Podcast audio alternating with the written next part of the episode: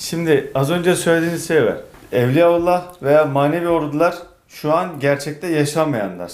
Hayır gerçekte yaşıyor. Yani Hayır. bedenen Be- yaşamıyor. bedenen yaşamıyor. Yani bizim gibi değil. Evet. Et Ama kemik istediğinizde müsaade edilirse, Rabbim müsaade ederse bedene de. Dönüşebilir. Aynı. ama Anlık o şey öbür, öbür taraftan ifritler bir canlı ve iradeleriyle hareket ediyor ve yaşıyorlar. Tamam. Şimdi ben Müslümanım ve günahkar da olsam görmediğim bir varlık tarafından saldırıya uğruyorum.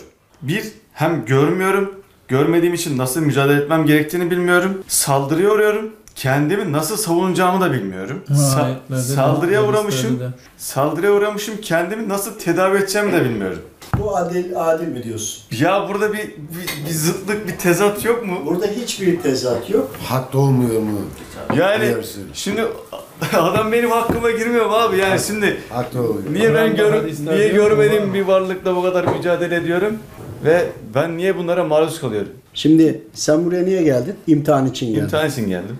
Peki geldiğinde inandığın din, hepimizin inandığı İslam ve Hazreti Kur'an'da yazmıyor mu? Nas'ta yok Evet, mu? Evet. Var. Peki sen peygamberine itaat ettiğinde, söylediklerini yaptığında, o gözle görmediklerin, mikroplar dahil hiçbirinin sana zarar vermeyeceğini bilmiyor musun? Efendimiz Aleyhisselam'ın hadislerini iyice uygulamış olsak, çünkü Hazreti Kur'an'ın iki yönü vardır.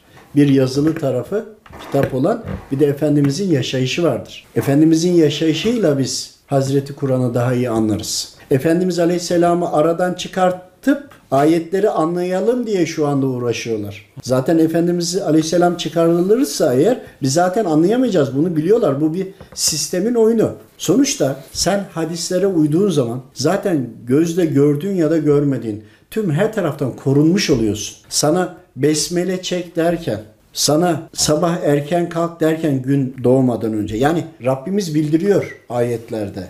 Hani ayetleri okuyamadık, anlamadık üzerine düşünüyor, gidiyorum. Ama Efendimizin söylediklerini daha iyi anlayabilirsin. Söylediklerini yapıyor olman, sabah erken kalkarsan oksijenin değişik olduğunu, vücudunun ne kadar ona ihtiyacı olduğunu, sadece de sabah onu alabileceğini bilirsin.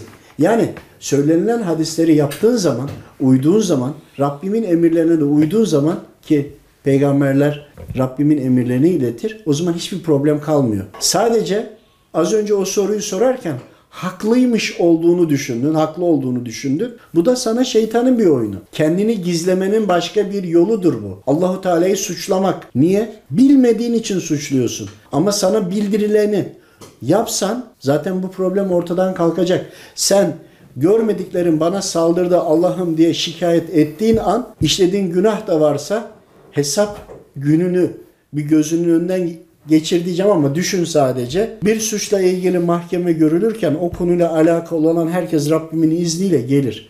Gözle görmediklerinde gelir. Ve bunun hesabını verilir. Sen hiçbir şekilde Allahu Teala'yı suçlayamazsın. Çünkü Rabbim sana kitap göndermiş, anlayamazsın diye de peygamberle bunu izah ettirmiş ve peygamberler de bunu yaşamışlar. Sen peygamberinin söylediklerine uymuyorsun, uymadığın için de zarar görüyorsun. Dolayısıyla Rabbimin emirlerine uymamış oluyorsun. O emirler de hep karşı taraf, şeytan tarafı sana bir açık bulup da zarar vermesin diyedir. Bunu da okumadığımız için veyahut da istişare etmediğimiz için bilmiyoruz. Allah razı olsun. Allah razı olsun.